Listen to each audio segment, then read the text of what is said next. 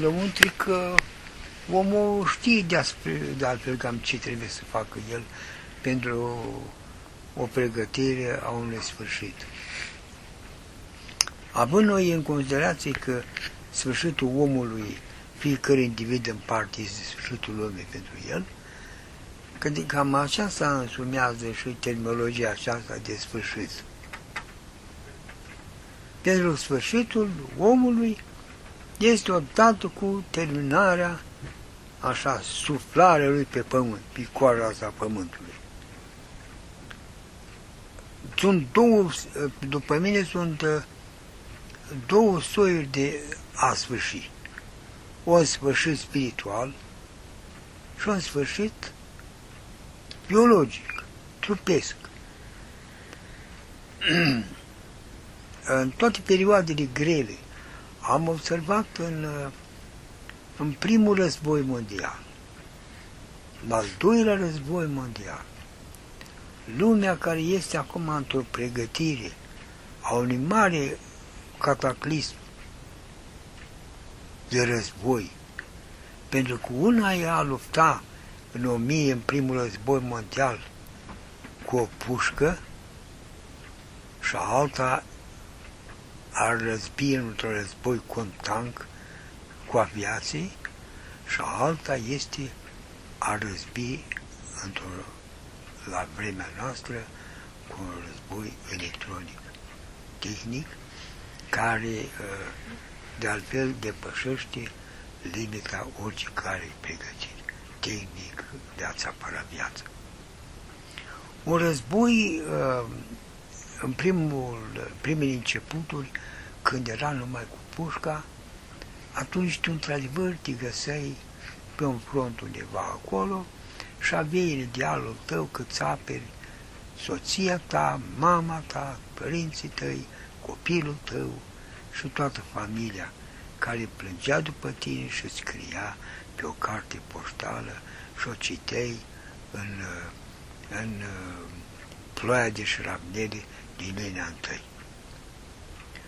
Alta este acum, în războiul acesta, al doilea mondial, când vine aviața, când vin tancurile, când vine pușca asta foarte interesantă, Catiușa.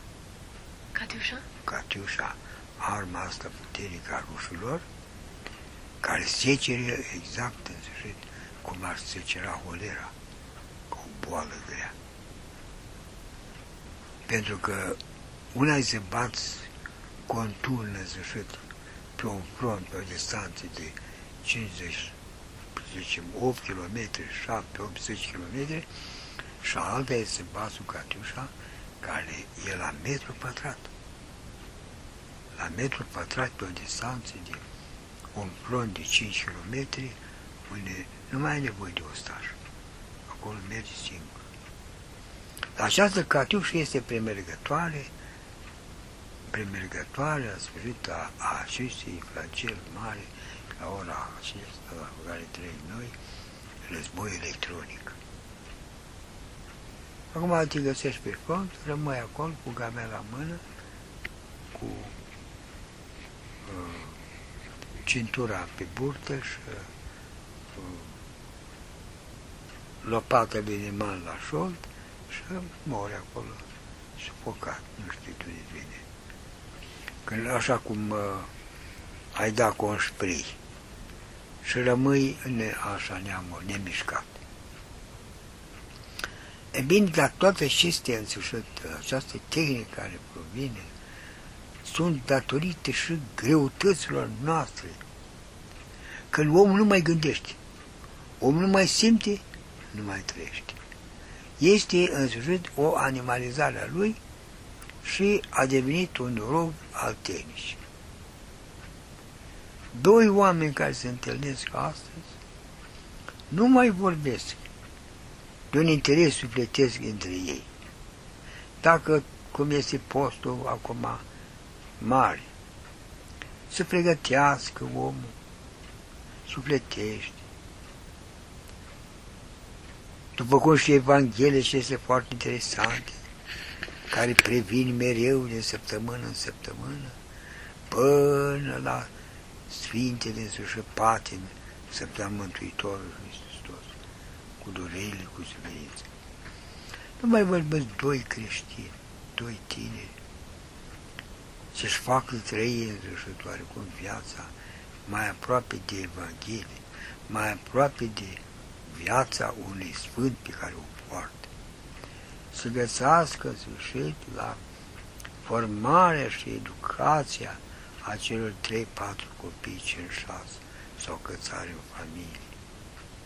Acum a devenit atât de acută toată vremea această săracă care ne-a adus și nenorocirea asta de criză economică.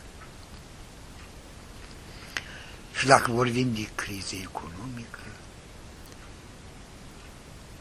să ne ducem îndată și la criza morală, la criza spirituală pe care o trăiește omenirea. Criza morală, criza spirituală, criza aceasta în sfârșit care s-a abătut asupra noastră nu este altceva decât aspra judecată și mânie a lui Dumnezeu asupra noastră. Și așa cum spunea și înaltul Teofan în pastorala sa, traducea cuvântul de criză judecată, apoi cu adevărat noi suntem într-o judecată a lui Dumnezeu pentru toate faptele noastre care ne comite.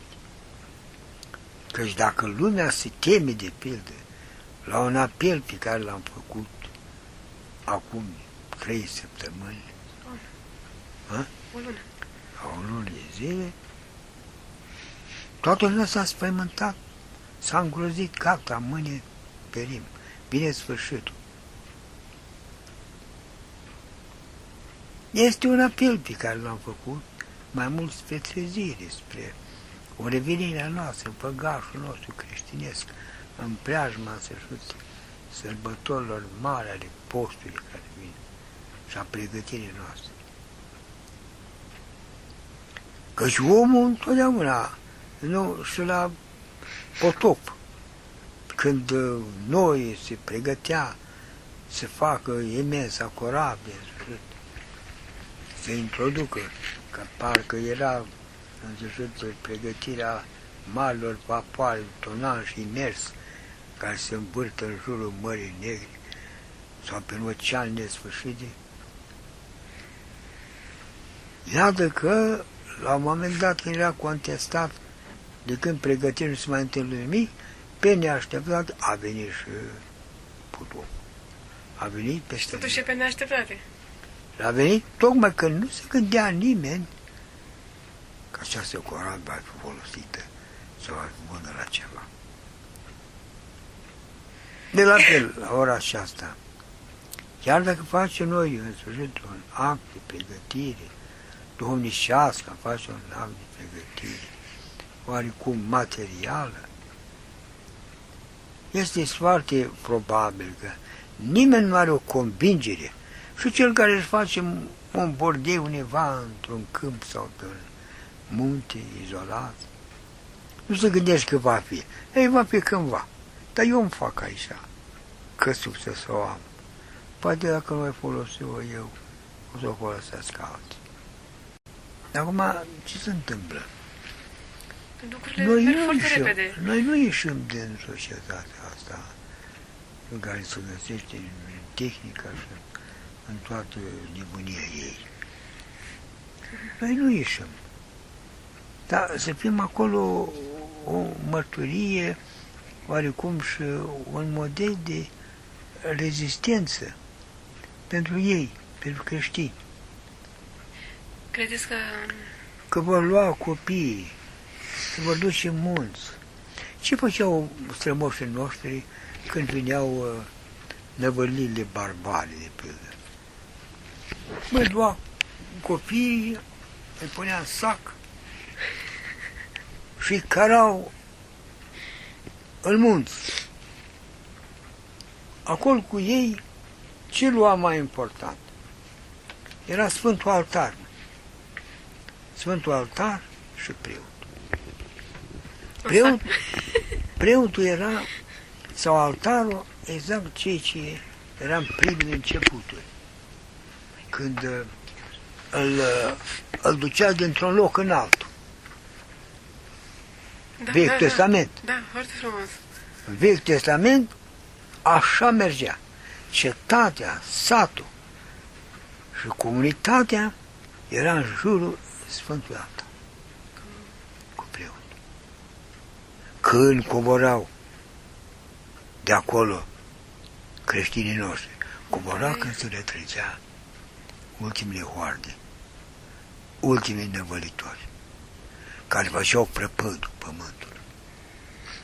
Apoi, prin ce eram însemnate aceste veniri ai hoardelor? Prin buciumile din munți în munți și prin focurile care se ardea la un foc la altul, până ce vinea că vin pohoaiele de primești dinspre răsărit. Și atunci se retrăgea lumea acolo și pregăteam. Iată că noi să facem aceste pregătiri aproape acum, dar hoardele sigur nu mai vin dinspre răsăritul la apus sau... Acum vin de sus, că se vorbește de focul care vine la sfârșit, care va ploua cu foc. Stelele cerului vor cădea, astea sunt ploile din înălțime, focul care vine. Se vorba de pedeapsa lui Dumnezeu care vine pe pământ și aduce în această pârjolire a noastră de Sodoma și Gomora. Care ne pedepsește Dumnezeu prin sfârșitul acestor, cu cât păcatul este mai mare, mai groaznic, mai înspăimântător, cu atât și pedeapsa lui este mai crudă și mai înfricoșată. Vorbeați de păcatul neștiinței, că suntem vinovați prin neștiință și spuneați mai devreme la cineva că nu-i suficient să fii creștin, numai să sacrifici niște ouă de Paște. Păi da, nu este de ajuns, de pildă, numai a păstra un obicei și o tradiție și cu asta ne-am achitat. Nu, dragul meu. Starea noastră de lucruri este că toate trebuie să le trecem printr-o suferință și pe un moment greu care au născut aceste obiceiuri și tradiții. Apoi noi imediat trebuie să ne gândim că alături de ouă roșii este și crucea în dat a Mântuitorului Hristos. Alături de pasca pe care o face bunica, în covățica ei acolo și împletește Sfânta Cruce. În mijlocul ei, acolo reprezintă și durerea a mucenicilor, a cuvioșilor, a pusnicilor, a dreptilor care s-au nevoit în vederea acestei restricții. Și cum să participe fiecare creștin? Și fiecare cum să participe și să întâi să se dezbrace, cum spune Hierovicu, de toată grija cea lumească, acum să o lepădăm.